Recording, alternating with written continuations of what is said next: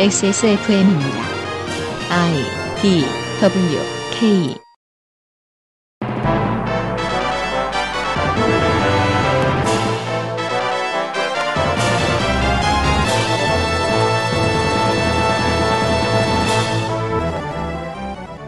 그것은 알기 싫다. 특별 기획 22 국정감사 기록실 보건복지위원회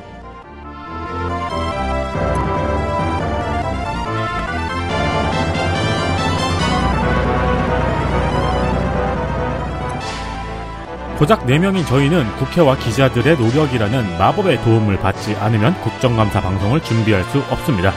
고강도 노동에 시달리는 노동자들의 노력이 국정감사를 의미 있게 만드는 것이지요. 세계 유일의 연례 국정감사 장점이 분명합니다. 저희 같은 2차 가공업체가 그 쓸모를 정확히 이야기해야겠지요. 시사는 삶을 이야기해야 합니다. 안녕하십니까. XSFM 특별기획 22년 국정감사 기록실 보건복지위원회 시간에 인사드립니다. 윤세민 위원장입니다. 덕질 간사는 퇴청했고요. 라고 대본에 제가 썼습니다. 근데 있어요. 네. 뾰로롱. 퇴청을 거부했어요. 그 문으로 보냈더니 마법진으로 나타났어요. 퇴청 이후로 저 인사를 잘못한다를 들었는데 인사를 뾰로롱이라고 하고 앉았습니다. 음. 강훈주 덕질정책연구위원이 그 자리에 앉아 있습니다. 안녕하세요. 유 보좌관도 있습니다. 지구상의 청취자 여러분 안녕하십니까.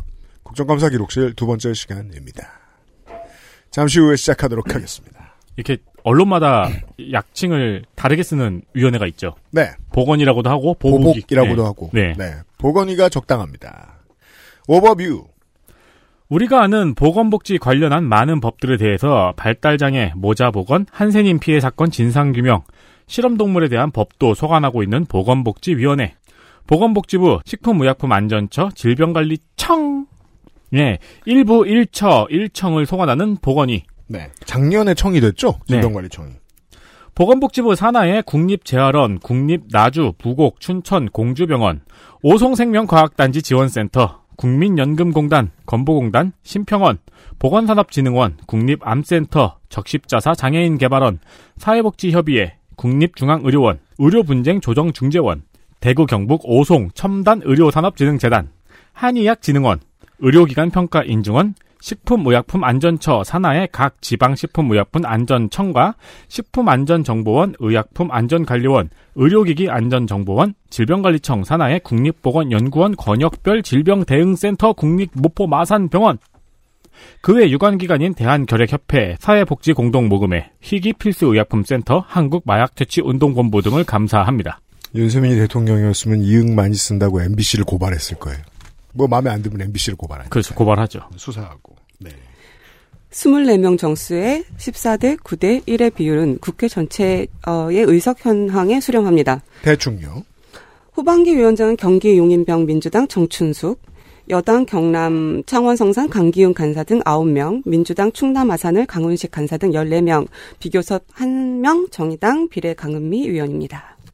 아름다운 재단 18어른 캠페인 토망고에서 도와주고 있는 22 국정감사 기록실 잠시 후 보건복지위원회의 국정감사 이야기를 가지고 돌아오겠습니다. XSFM입니다. 포털 사이트에서 토마토를 검색한다. 타임지가 선정한 10대 슈퍼푸드. 남녀노소 누구나 스태미너, 다이어트, 저칼로리. 음, 세상에 몸에 좋은 건 많지.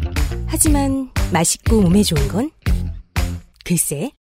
당분 고민 없이 달달함은 300배. 액세스몰에서 주문하고 산지에서 직접 받자. 꿀보다 더 진한 스테비아 토마토, 토망고. 18.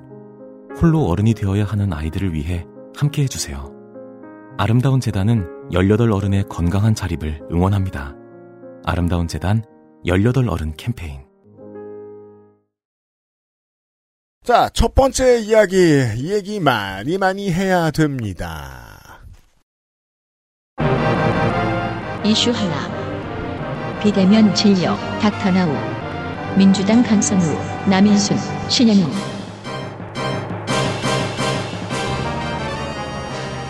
비대면 진료 앱 닥터나우. 음. 장지호 대표가 국감장에 나왔습니다. 이게 이제 모르시는 분들은 도통 모르시는데 검색이나 이런 것들을 통해서 알게 되신 분들도 있고 상당히 익숙해지신 분들도 있- 있어서 고정 고객들도 많아요. 그리고 아름아름 입소문을 타고 퍼져나가고 있는 게 저도 주변 사람들이 추천을 해줬거든요. 네. 네. 근데 이제 뭐 우리 또 얘기하겠지만 기본적으로 드는 걱정이 이겁니다. 우리 작년에 마약 얘기했단 말이에요. 네. 150명이 먹을 수 있는 감기약 1시간이면 산다고요. 음, 음. 이제 더 쉬워졌겠죠? 저도 코로나에 걸린 상황에서 한번 이용한 적이 있었고 요즘 광고도 자주 보입니다. 네. 코로나19 상황에서 비대면 진료를 한시적으로 허용하자 그 사이에 등장한 비대면 진료 앱으로 음. 의사에게 비대면으로 진료를 받고 약은 퀵으로 받게 됩니다. 네. 저는 의사랑 한 번 통화, 약사랑 한 번 통화하고 약을 받았습니다. 음. 그때 저는 이제 격리 중이었고 코로나 환자다 보니까 병원이나 약국에 정보가 공개돼 있나 보더라고요. 네. 제가 이전에 처방받은 약을 알고 다른 약을 처방해 주더라고요. 기본적으로 약사와 의사는 그 사실을 알 수 있습니다. 그런데 비대면 진료 플랫폼이다 보니 현재 약사회나 의사회로부터는 격한 저항을 받고 있습니다. 음. 우리가 강남 언니나 로톡의 사례도 떠오르죠. 둘 다 한 번씩 말씀드린 적이 있습니다. 강남 언니가 뭐예요? 아, 성형, 플랫폼, 아. 소개 네. 플랫폼. 네. 강남에 가면 강남 언니 네 글자만 써 있어서 이게 무슨 지역색 광고야 이렇게 생각합니다만 플랫폼 광고죠. 아. 네. 이 얘기 두 분 모두 준비하셨습니다. 네, 이 비대면 진료 같은 경우에 코로나 심각 단계에서 한시적으로 보건복지부가 비대면 진료 중개폼에 대한 가이드라인을 마련을 했는데요. 음. 남인순 의원의 질의는 심각 단계에서 한시적으로 허용된 가이드라인이 심각 단계가 풀리면 어떻게 되는 것이냐라는 것입니다. 이 질문이 중요한 게 아니 이 가이드라인이 심각 단계가 사라지게 돼서 그 가이드라인에 따라 영업하고 있던 사람들이 한꺼번에 사라졌으면 이 질문을 아예 안 했겠죠. 그때 나왔던 데에서 무슨 장사를 하고 있다는 얘기죠, 계속해서. 조규홍 장관 같은 경우에 답변이 어, 비대면 진료가 코로나 시기에 일부 효용성이 인정되었기 때문에 이를 아예 제도화하는 방안을 의료계와 협의한다는 계획을 갖고 있다고 밝혔습니다. 계획인데 지금도 뭘 하고 있어요? 어, 제가 잘 몰라가지고 저 검색을 해봤거든요. 했더니 예. 굉장히 많더라고요. 그래서 메디땡땡, 땡땡케어, 어쩌고 닥터 등 이렇게 제법 많더라고요. 그래서 예. 남윤순 의원의 지적은 이미 제도화도 되어 있지 않은 상황에서 이런 앱들이 굉장히 많고 현재 가이드라인조차 위반하고 있다는 곳이 많다는 지적입니다. 그렇습니다. 누군가가 열렬히 봐주고 있는 겁니다. 비대면 진료형 청구 건수가 2020년 2월부터 2022년 5월까지 약 500만 건이라고 합니다. 대한민국 국민의 10분의 1이에요. 한 사람이 하나씩만 샀어도. 어, 이 플랫폼들에게 전문 의약품을 광고하거나 환자 유인 행위 등과 같은 가이드라인 고발 사례가 굉장히 많이 드러나고 있는데 보건복지부가 손을 놓고 있는 것이 아닌가라는 질의였습니다. 단속도 안 하고 현황 파악도 안 하고 그 제도만 좀 도입하겠다라는 계획이 아닌가 하는 질타였습니다. 그렇습니다. 그 보건복지부 관련 공무원들은 우리 스폰서들 중에서는 약 말고 뭐 건강기능식품 이런 거 만드는 업체에서 자주 보죠. 네. 얼마나 꼼꼼하게 일을 잘하는지 한 번만 겪어봐도 알 수 있습니다. 모든 가이드라인을 다 들이밀면서 엄청 때립니다. 그리고 이게 민간에서 또 어떤 효과가 있냐면 건강기능식품 판매처 혹은 뭐 건강기능식품을 만드는 경쟁업체 이런 데서 쿡쿡 찔러요. 저기 이거 위반했다고. 그러면 공무원들 입장에서는 마음 편해요. 자기들이 수사할 거 저쪽에서 해주니까 snitch가 해주니까 음. 득달같이 달려가서 고발합니다 경찰에다가 바로 불려가요. 엄청 expressway가 잘 돼 있습니다. 당하는 사람 입장에서는 기분 나쁘지 공무원들은 겁나 유능하다고 볼 수 있습니다. 그 공무원들이 뭐하러 손을 놓고 있겠습니까? 위에서 가이드라인 안 줬으니까 그렇죠. 네. 네. 너무 쓸모없어가지고 제 개인적인 경험이라서 여러분이 전혀 참고할 필요가 없는 경험을 말씀을 드리자면은 좋아요. 제 주변에 이 닥터나우를 추천해준 사람은 음. 오프라인에 가가지고 탈모약을 처방받고 싶어 했는데 음. 오프라인에서 처방이 안 됐대요. 왜요? 머리숱이 많다고? 의사가 아직 이, 이 정도는 탈모라고 할 수 없다고. 아 진짜? 네네. 음. 그래서 여기서 처방받았대요. 이런 식이에요. 네. 닥터나우가 더 처방받기 쉽다는 소문이 퍼지고 있습니다. 네. 탈모약이나 여드름약에 음. 대해서. 탈모약 1년치 처방도 가능하다고 광고 음, 네. 있더라고요. 네. 국감장에서는 민주당의 강선우 의원이 장지호 대표를 국감장으로 불러서 의약품 오남용 문제를 지적했습니다. 이렇게 그냥 내버려두면 이게 참 방청소 같달까요? 1년 만에 금세 난장판이 된 거예요. 네. 예. 그러니까 당연한 얘기인데 의사의 처방이 필요한 전문 의약품은 대중에게 광고할 수가 없어요. 네. 근데 닥터나우에서는 탈모 치료약 프로페시아를 푸도페시아, 음. 여드름 치료약 에스로반도 에소로반, 응? 으로 표기를 해서 광고를 했어요. 이거 지하철역에서 남자 화장실 가보면 붙어 있는 불법 그런 방식이잖아요. 그걸 이제 지하철에 크게 이렇게 그러니까 노년 힘 이런 그 거. 사면 어 사면 일찍 죽는 그거 대충 이렇게. 약 상자 같은 디자인 해놓고 거기에 이제 뭐 푸도펫이야 이런 식으로 써놓고 그리고 이약 자기 핸드폰 번호. 처방받을 수 핸드폰 번호는 아니고 이 약 처방받을 수 있다고 그러면서 닥터나우 앱을 광고를 하는 거죠. 아니 지하철에 불법 약 파는 스티커 붙이는 사람들은 자기가 금방 잡혀갈 리스크를 지고 그 짓을 하잖아요. 네. 이 상반들 훨씬 안전해 보이네요.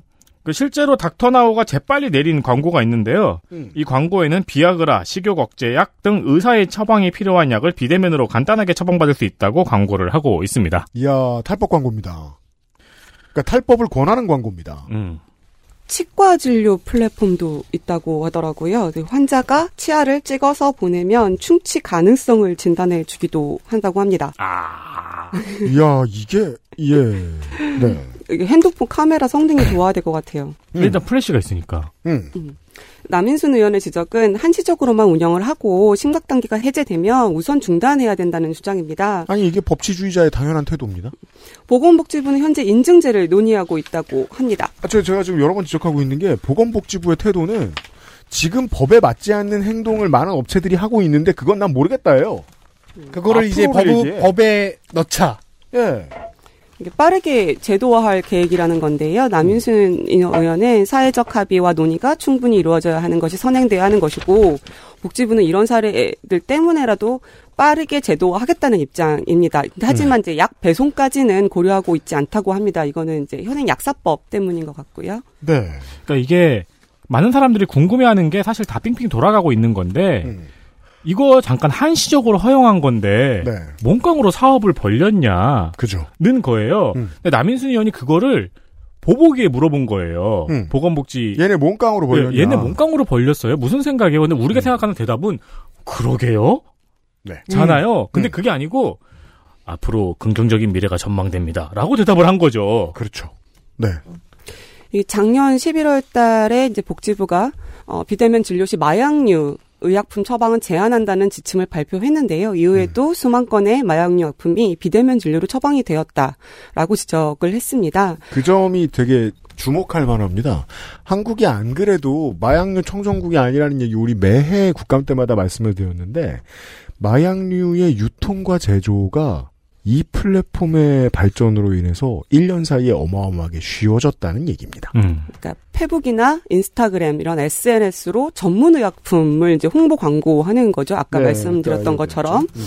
뭐 모나드가 모다드라든가 그래서 말씀드렸던 것처럼 탈모약 1년치 처방이 과연 이 전문 의약품인데 처방한다는 게 가능한 거냐 이런 식의 질의도 있었고요. 음. 이미 지난 7월 달에 식약처에서 관련해서 금지 공문을 보냈는데도 여전히 SNS를 통해서 판매하고 있다라는 지적이었습니다. 네. 아니, 이렇게까지 대범하려면, 간이 크려면, 이건 사실 인간적으로는 좀 불가능하다고 봅니다. 이렇게까지 간이 큰 거는. 음. 예. 그니까, 누가 도와줘야 이게 지금. 그죠. 예. 그리고 닥터나우가 제휴 약국 명단을 공개를 하지 않고 있어요. 제휴 약국이란 여기서, 당연히 약국과 약사를 통해서 나가야 되는 거니까, 네. 약국과 제휴를 해서 플랫폼에서 사면 약국에서 받는 것처럼 되는 게 합법적이었다는 거예요. 그게 식약처의 가이드라인이었겠죠? 일단 저 같은 경우에는 받은 약에 그 약봉지에 뻔히 약국 이름이 적혀 있어가지고 네. 그거는 이제 뭐 그렇게 궁금하지 않았었는데 음. 통화도 했고 음. 어 근데 이 왜 제휴약국 명단을 공개하지 않냐고 지적을 했는데 이에 대해서 장 대표가 원래는 공개를 했었다. 음. 근데 비대면 진료를 반대하는 측이 약국에 찾아가거나 유선상으로 압력을 넣어서 비공개로 결정했다고 밝혔습니다. 이게 주먹구구다 보니까 뒤에 숨겨진 메시지를 해석해드릴 수 있는 것들이 너무 많죠. 아니 약국이 해코지를 당한다는 이유만으로도 이렇게 정해진 걸 어겨도 돼? 얼마나 쉬운 거야 상황이? 이 사람들 장사하기에? 예. 이 강선 의원이 이걸 지적한 이유가 뭐냐면은요. 음. 이 닥터나우와 제휴를 맺은 약국 중에서 배달업체의 물류센터 안에 위치해 있는 약국이 있었다는 겁니다. 약국 express. 어, 그렇죠. 예. drug drug express. 쿠팡 약국 뭐 이런 게 때는 음. 거예요. 예. 그러니까 의심되는 건 닥터나우에서 의사 면허 약사 면허 소지자를 내세워서 배달만 하는 창고형 약국을 운영하고 있는 건 아니냐는 지적이 있었던 겁니다. 그렇다면 그 안에는 약사가 없다고 봐야죠. 약사는 면허 팔고 빠졌고 네. 우리가 이런 얘기 몇 번 드렸죠. 새로 들어서는 아파트 단지에 보면 약국이 들어왔다가 금방 나가는 사례들이 간혹 있어요. 음. 잠깐 면허 주고 면허 팔고 잠깐 영업하는 흉내 내고 빠지는 거죠. 음. 왜? 다른 가게들 많이 들어오라고. 음. 예. 그냥 면허 장사만 하는 거죠. 옛날엔 진짜 많았더라죠? 근데 면허 장사를 하는 사람 뒤지면 나온다는 거예요. 네. 그러면 그 사람의 면허를 사서 사실상 면허만 산 다음에 그 국회의원들이 뭐 궁금하면 이제 국감 때 약국에 가봅니다. 약국이라고. 갔더니 천장이 너무 높아요. 그리고 막 2.5톤 트럭이 너무 많이 들어올 수 있습니다. 그 있잖아, 저기 우리 이케아 창고 있잖아요. 그렇죠. 네. 자본주의의 위력. 네. 길 잃으면 영원히 헤매고. 그럴 수 있습니다. 또한 올 1월부터 4월까지 비대면 진료를 통한 여드름약 이소티논 처방이 12,797건이 급여로 처방이 됐어요. 네. 근데 이 중에 97%가 한 의원에서 된 거예요. 음.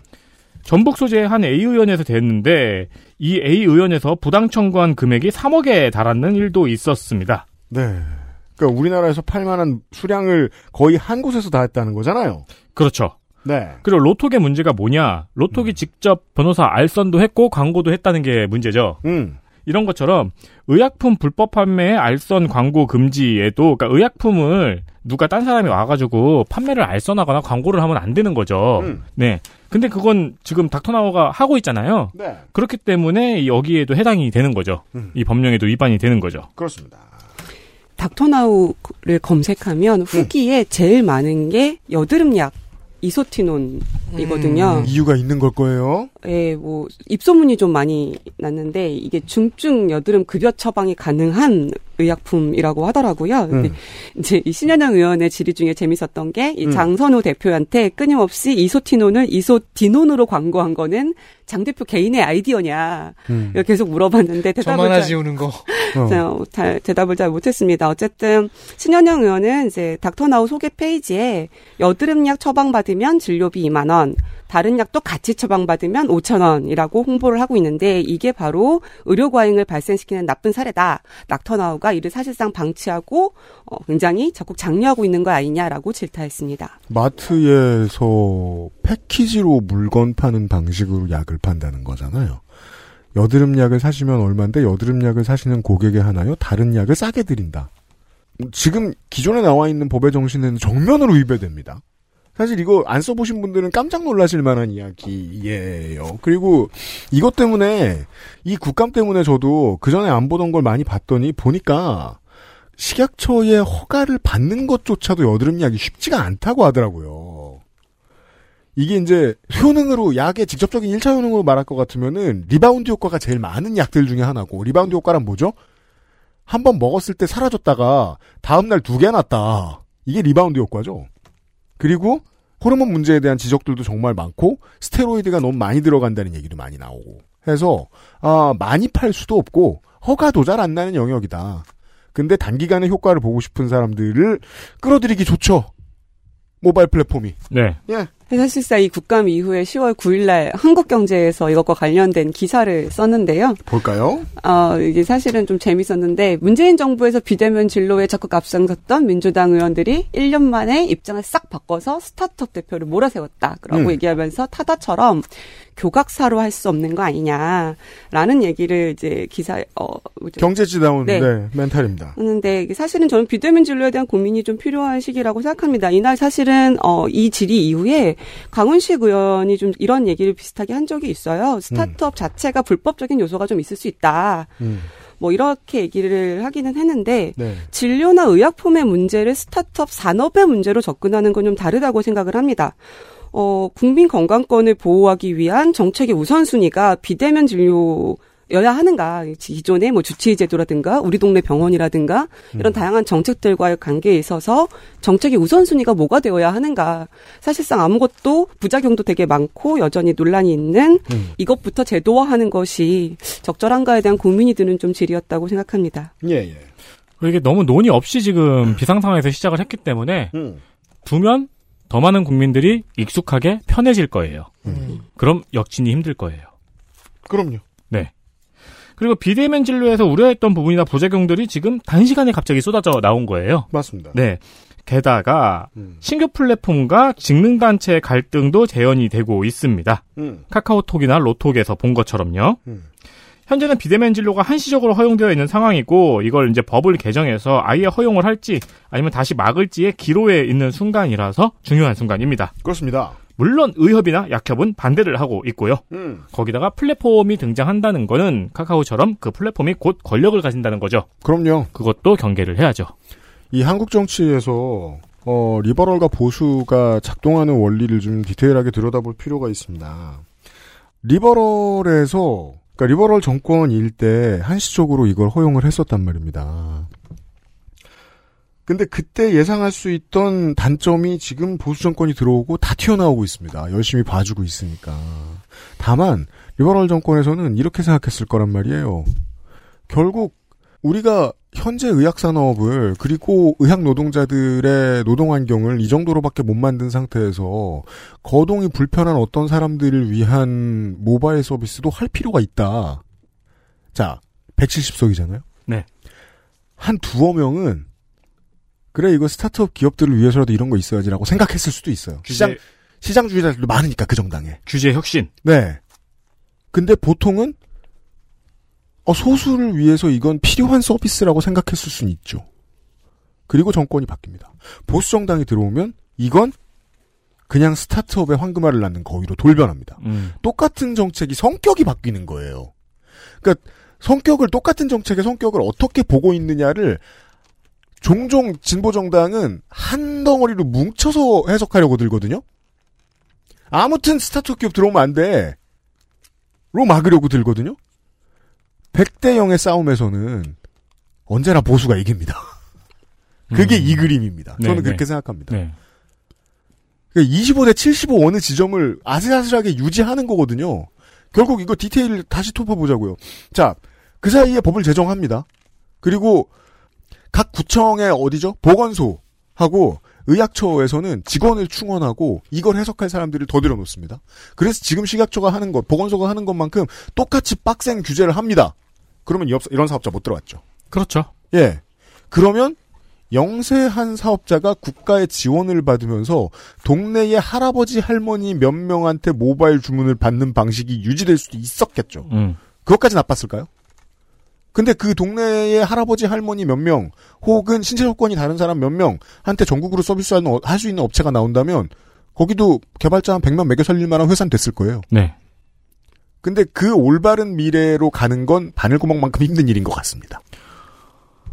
개발할 수 있는 방법은 있겠죠. 그러니까 원격 진료 처방 불가 약품을 매년 업데이트를 한다든지. 어, 그거 식약처 매해 하잖아요, 계속. 그렇죠, 그렇죠. 쉬지 않고 하잖아요. 네네. 그런 네. 거라든가 뭐 여러 가지 방법들이 있을 텐데 지금은 너무 급히 시작이 되어가지고 뭐가 오류인지도 재빨리 드러나기도 했고요. 그리고 봐주는 채로 계속 가고 있습니다. 그게 문제죠. 이러면 원래부터 약을 리걸 하지 않게 떼어 들어올 수 있는 루틴이 있다면 제가 말씀드렸죠. 약은 이 의약품과 건강기능식품은 유통 라인이 상당히 혼잡하다고요. 그걸 잘 떼어가는 사람들한테 수수료가 좀 많이 현금으로 떨어지는 뭐랄까 좀 투전판의 성격이 있습니다. 음. 그래서 가짜 의약품을 배로 뛰어들어가지고 와서 몰래 들여오는데 성공을 하면 떼돈을 버는 거예요. 지하철에 남자 화장실에 스티커 붙이는 그 사람들이. 음. 그 사람들 중에 베테랑들 있죠. 이 업계에 유입 안 되겠냐는 겁니다. 아 그러네. 그러네. 그 지점입니다. 그 네. 얘기까지 강선 의원은 했던 걸로 저는 알고 있습니다. 예, 이 이슈 중요했습니다. 이슈 둘 자립준비 청년 관리 실태 국민의힘 최연수 정의당 강은희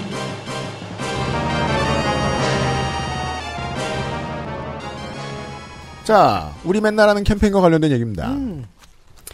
자립준비 청년 관리 실태에 대해서 국민의힘 최현숙 의원과 정의당 강은미 의원이 지적했습니다. 네, 우선 강은미 의원은요 자립지원 전담요원의 문제를 지적했는데요. 봅시다. 2022년 4월 기준 시군구에 배치된 아동보호 전담 요원이 총 524명으로 2020년부터 현재까지 492명이 채용되었다고 합니다. 갑자기 우르르 채용을 했습니다. 이중 공무직이 144명이고요. 음. 29.3%, 그다음에 네. 시간 선택제 임기제가 332명, 음. 일반 임기제 3명, 기타 13명. 그러니까 어, 시간 선택 임기제가 67.5%로 가장 많은 거죠. 임기제 비중이 높은 거죠. 우리가 흔히 생각하는 공무직은 30%가 채 안 된다. 예, 그래서 아동보호 전담 사업을 사실상 임기제 공무원에 기대고 있는 상황이라는 것입니다. 이게 이제 그 국회에서 예산을 논하기 전에 기재부 공무원들하고 전담 의원실들하고 얘기 이것저것 하잖아요.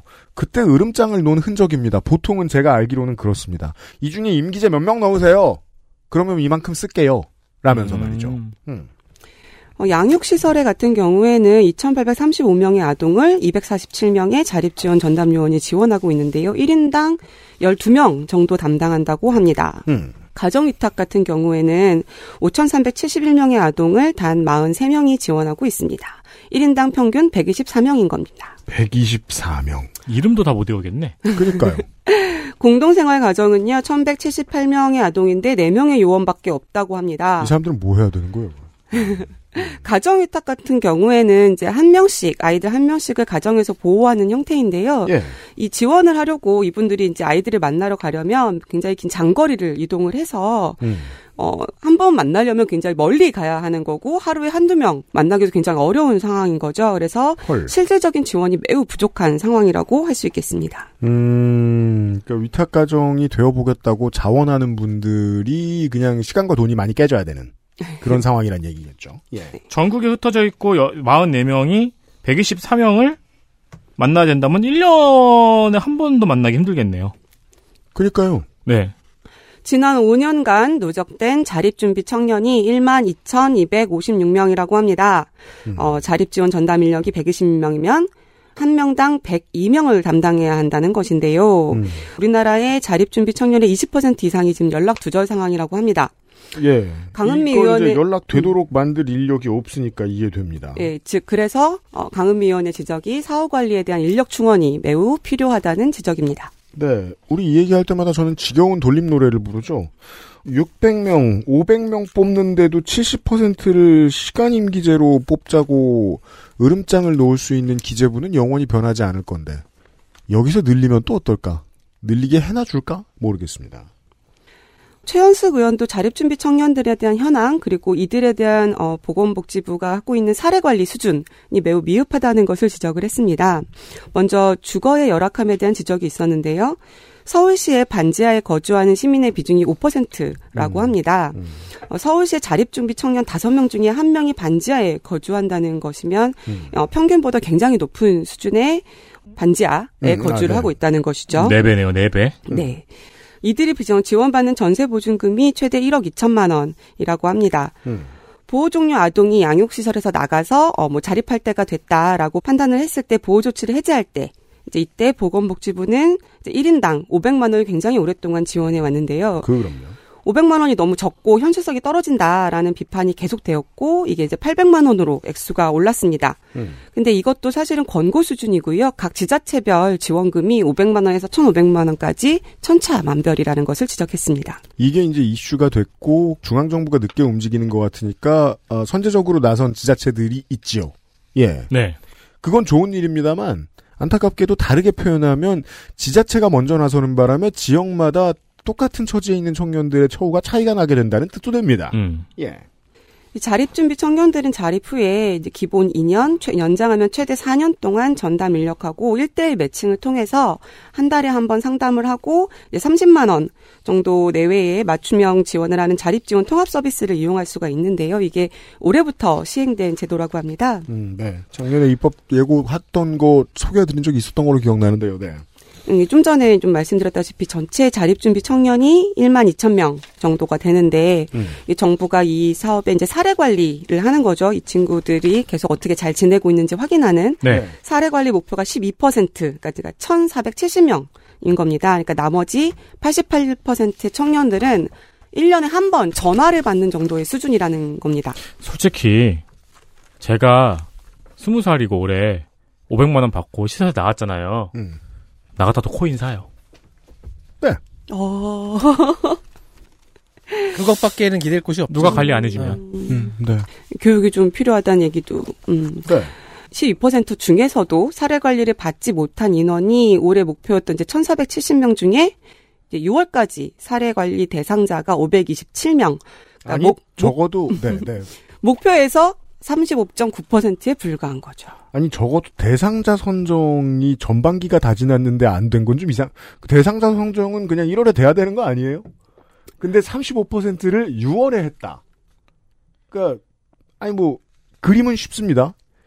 그 관리 인력이 너무너무 없다. 음, 네. 네. 업무량의 절벽에 허덕이는 중이다. 요즘 엑셀에 깔려 있는 중이다. 네. 그렇죠. 그럼 사실상 이제 의원의 지적도 비슷한 거였습니다. 목표 달성이 쉽지 않아 보이는 상황이다. 음. 그리고 지자체별로 차이가 있는데 강원, 대구, 세종은 사례가 0건이라는 음. 겁니다. 이 사업을 진행하는 이제 자립 지원 전담 기관 중에 강원도, 대구, 세종은 아직 개소조차 아. 못해서 대상자를 선정하지 못하고 있다는 현실을 지적했습니다. 네. 음. 서울도 역시 지금 유탁 기간을 결정하지 못했다고 합니다. 예. 음.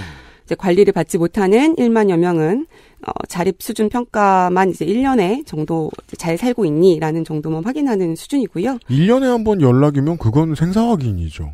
내년의 사례 관리 목표가 이제 올해 아까 12%라고 말씀을 드렸는데 16%라고 합니다. 결국에는 이제 방치된 자립 준비 청년들이 너무 많다는 지적이었습니다. 네. 물론 이 과정에 이제 선정하는 방식도 좀 문제가 된다고 지적이 되는데요. 각 아동복지시설 등에 있는 종사자들이 청년의 자립계획서 이걸 이제 기반으로 대상자를 선정해서 전담 기관에 제출하는 방식 이어서 사실상 뭐 체계적인 기준도 없고 음. 별뭐 어떤 프로토콜 이런 것도 없다. 아, 여기에서 머리 쓴 사람이 없군요. 이 과정에서. 예. 자립계획서를 이제 제출한 청년이 97.4%인데 이 사실 사람들은 또 다 했어요, 또. 네. 음. 84%가 배제된 것이라고 합니다. 어, 제출을 했는데. 네. 음. 그러니까 사실은 이제 그리고 어 15세에서 18세 사이에 보호 아동에게 진행하는 자립 교육이 의무 교육이 아니라고 합니다. 음. 그래서 이러한 이제 복지 서비스나 신청 지원 제도를 알지 못하는 경우가 있기 때문에 의무 교육으로 변경해야 한다는 지적 그리고 관련한 예산 인력 당연히 확충해야 한다는 지적이었습니다. 그러니까 뭐 시설에도 차이가 있겠지만 조금 나쁜 시설에 계신 분들의 경우에는 이런 게 있는지도 모르고 예. 네. 그리고 또 정해진 수업 시간이나 세미나 시간이 있는 거하고 없는 건 또 다르죠. 그렇죠. 본인이 성격이 묻어나고 별 신경 안 쓰는 타입이라면 또 모를 거예요. 이런 일이 있는지. 음.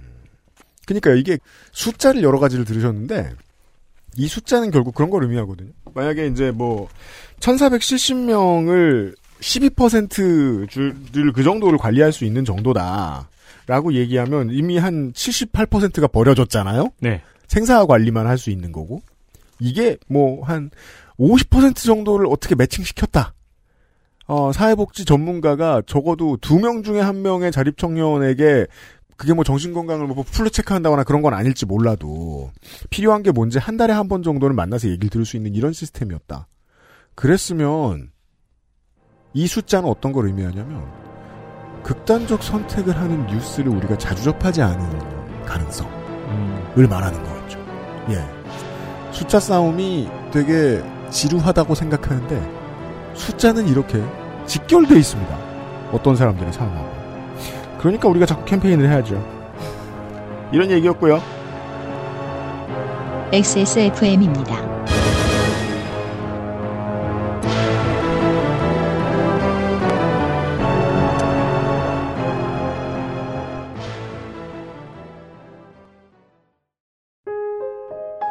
뭔가 그곳을 떠난다는 게 되게 믿기지가 않았거든요.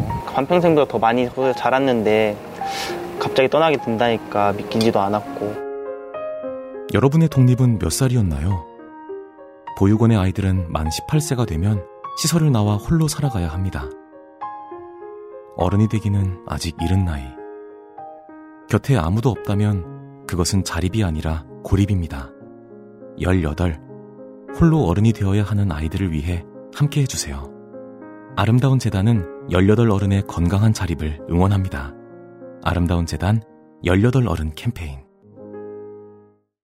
액세스몰에서 주문하고 산지에서 직접 받자. 꿀보다 더 진한 스테비아 토마토. 토망고. 광고를 듣고 돌아왔습니다. 국정감사 기록실 보건복지위원회 시간입니다. 강원식 의원. 민주당의 강훈식 의원실입니다. 네. 이슈 셋 자폐인의 평균 연령 민주당 강은식, 강선우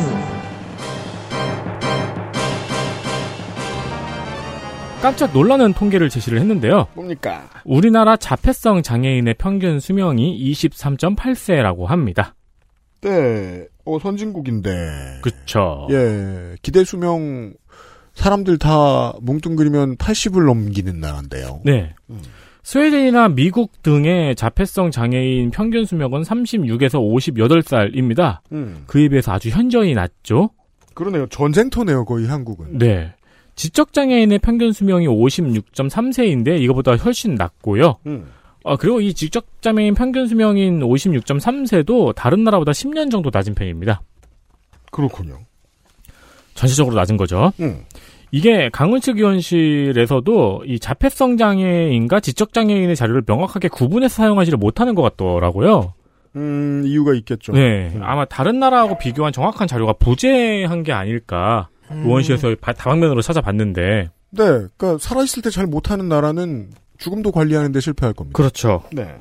또한 최근 5년 동안 자폐성 장애인의 평균 사망 연령이 2016년에 19살, 음? 2017년에 24살, 2018년에 25살, 2019년에 19.7살, 2020년에 23.8살 등 10대 후반에서 20대 초반에 멈춰 있습니다. 어, 이건 정말 대단히 충격적인 자료입니다. 그리고 이게 평균이라는 게 중요하잖아요. 이게 더- 평균인 네. 거죠. 더 네. 적은 나이에 사망하시는 분들도 많다. 2003, 2008년하고 2013년에는 16세였어요.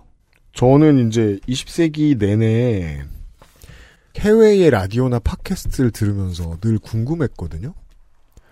어딜 가나 자폐와 관련된 인식 개선 및 펀딩에 대한 홍보가 있어요. 광고가 있어요. 음.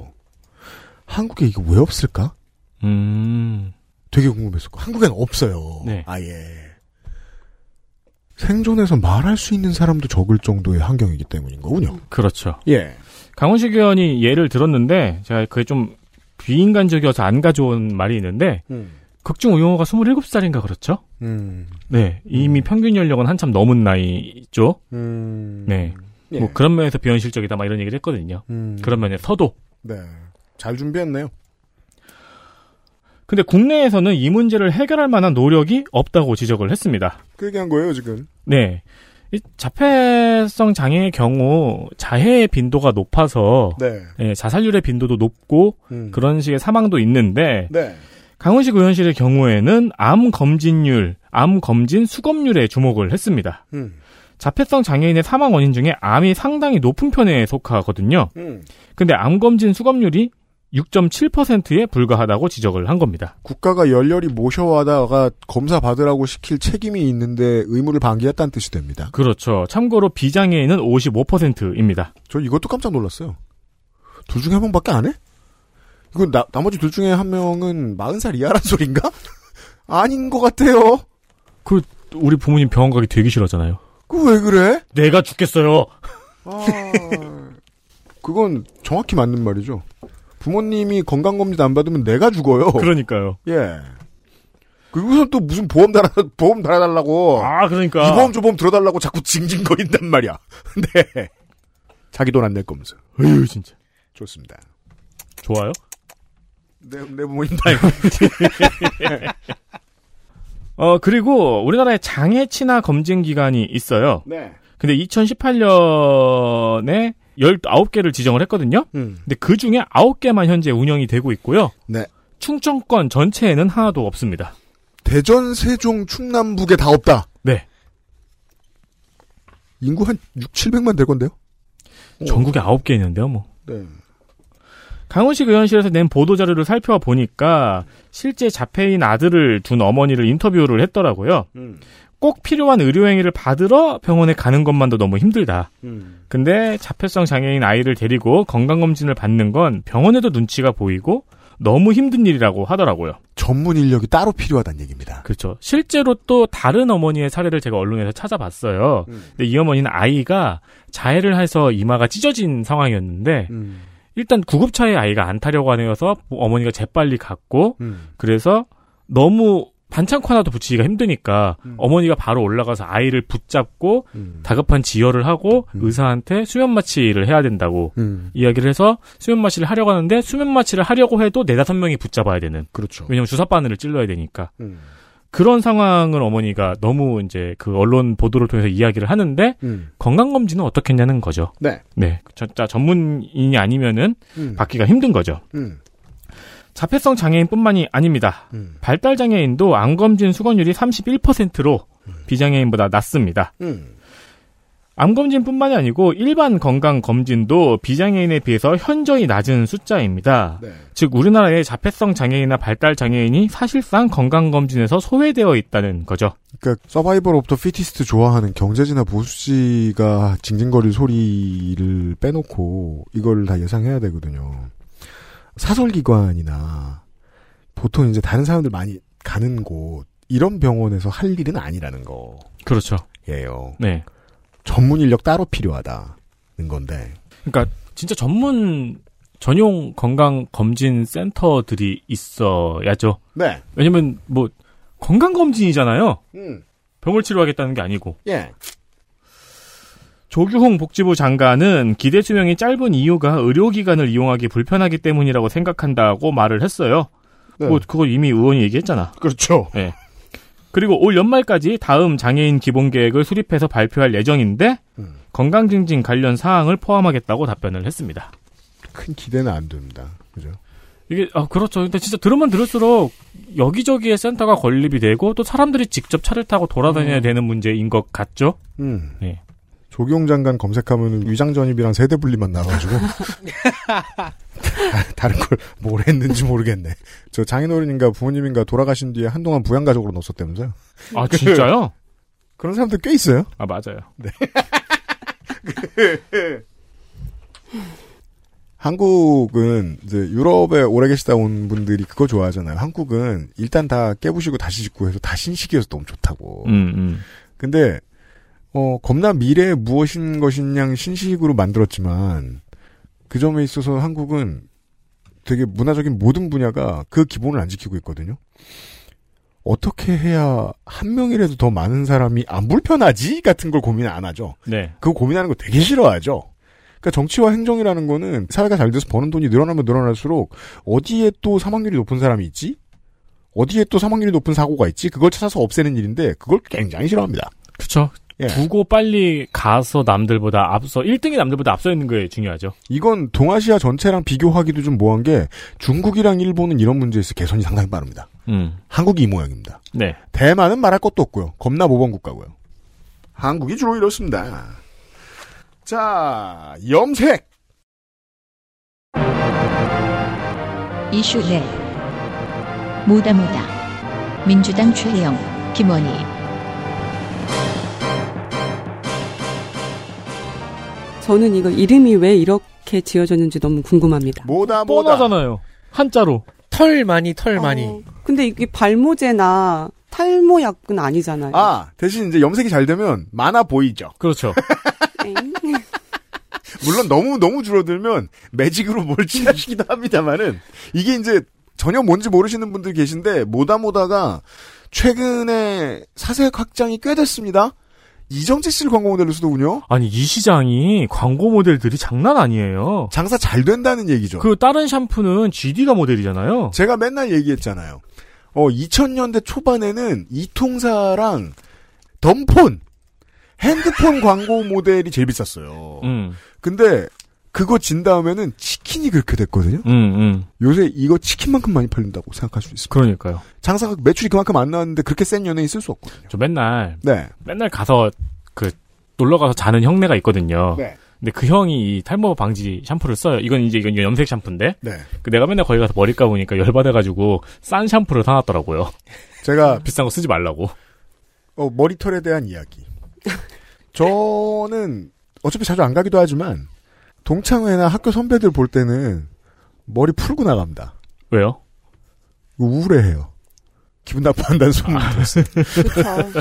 머리카락의 색깔보다는 개수가 중요한 나이가 예, 됐으니까요. 근데 막 묶고 다녀 미친놈이 이러면서 아, 이 풍성충들 다들. 근데 우리가 아무리 말해봤자 우리는 욕만 먹어. 그럼 더 욕 먹을 얘기를 해보겠습니다. 저도 그래서 이제 동창회 갈 때마다 놀랍니다.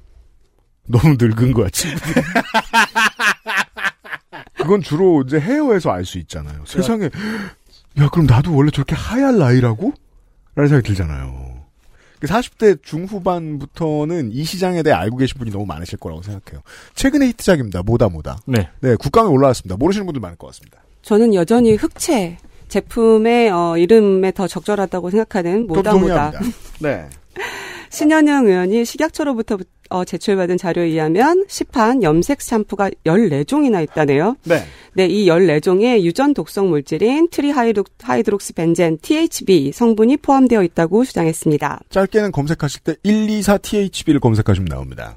이 물질이 유럽 소비자 안전성 과학위원회 SCCS에서 유전 독성과 피부 감작성 기능을 배- 배제할 수 없다고 보고 2020년 12월 유럽 화장품 사용 금지 목록에 추가한 성분입니다. 그냥 독성이 아니고 유전 독성은 쉬운 게 아닌 걸로 알고 있습니다. 그리고 피부 감작성이라는 게 네. 그 약간 트러블 올라오는 거라고 하나요? 음, 빨갛 네. 빨긋빨긋하게 올라오는 이제 그 위험이 있다는 거죠. 그 처음에 이제 저 천원샵에서 젊었을 때 잘 몰라가지고 처음에 흰 거 났을 때 카- 충격 받아서 싼거 어딨지 이러고 천원샵에서 염색약 사가지고 발랐다가 크게 놀라죠.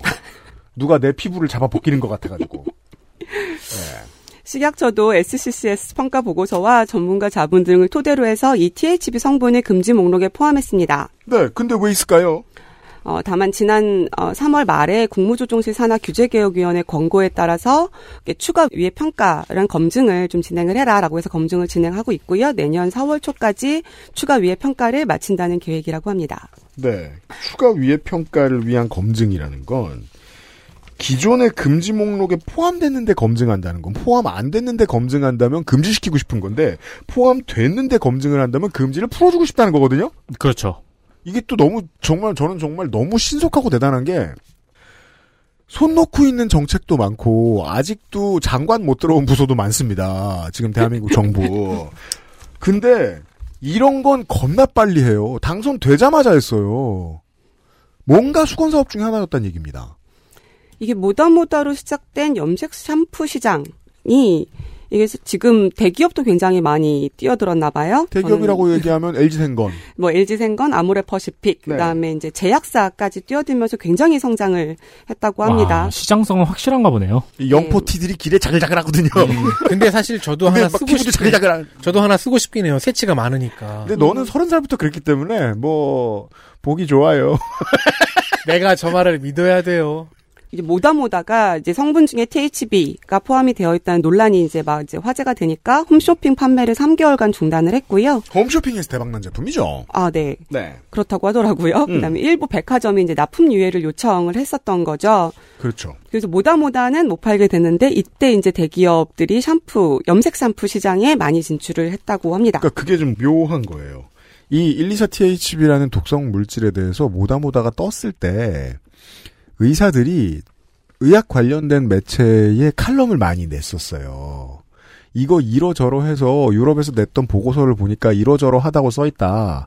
피부과 전문의의 입장에서 볼 때 이거 니 갱망이다. 음. 아, 라는 칼럼들이 더러 발견이 돼요. 2020년대 초반에. 근데, 그래서 금지가 되어 있는 걸 쓴 거잖아요? 쉽게 말해? 네. 그럼 그 하나를 잡아 족치면 되죠? 근데 그게 아니고, 똑같은 물질을 쓴 후발주자들이 더 나타나요. 언제? 주로 2022년 봄 이후에 나타납니다. 왜지? 결국 국정감사장에 이 모다모다 대표 배영진 대표가 출석을 했습니다. 음.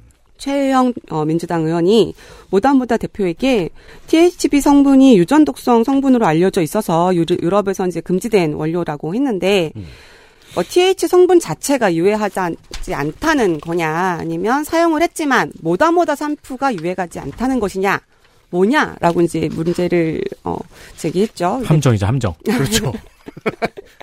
둘 중에 하나만 잡아라. 네, 배 대표는 THB 성분은 유전 독성 확정 물질이 아니다. 실제 이제 세계보건기구, WHO 산하 국제암연구소, IARC 등에서는 유전 독성으로 등록이 되어 있지 않다라고 해명을 했습니다. 어, 뿐만 아니라 지금 유럽의 기준을 우리가 바꿀 자료를 모으고 있다라고 하면서 유럽에서의 무해를 입증할 각종 데이터들을 모으고 있고 SCI급 논문도 준비하고 있다고 답변했습니다. 그러니까 저는 이 생활에 쓰이는 제품, 화학 성분이 들어간 제품을 만들고 판매하는 회사 대표의 생각과 태도를 100% 이해는 합니다. 그러니까 처음에 이렇게부터 시작하거든요. 우리가 이제 사실 이 케이스는 할 말 없습니다만 대한민국에서 독성 물질로 등록이 안 돼 있는 것들로 물건을 만들어요. 근데 어느 다른 나라에서는 등록이 돼 있다는 거예요. 네. 그랬을 때는 근데 국감에 끌려가거나 법정에 끌려가죠. 그러면 다른 어떤 관계의 그 권위가 있는 기관에서 동- 등록이 되지 않았는지를 파악하고 다닙니다. 변호사가 하는 일이기도 하고 대표가 관심 있는 일이기도 음. 해요. 예. 여- 이 태도까지는 이, 이해가 됩니다.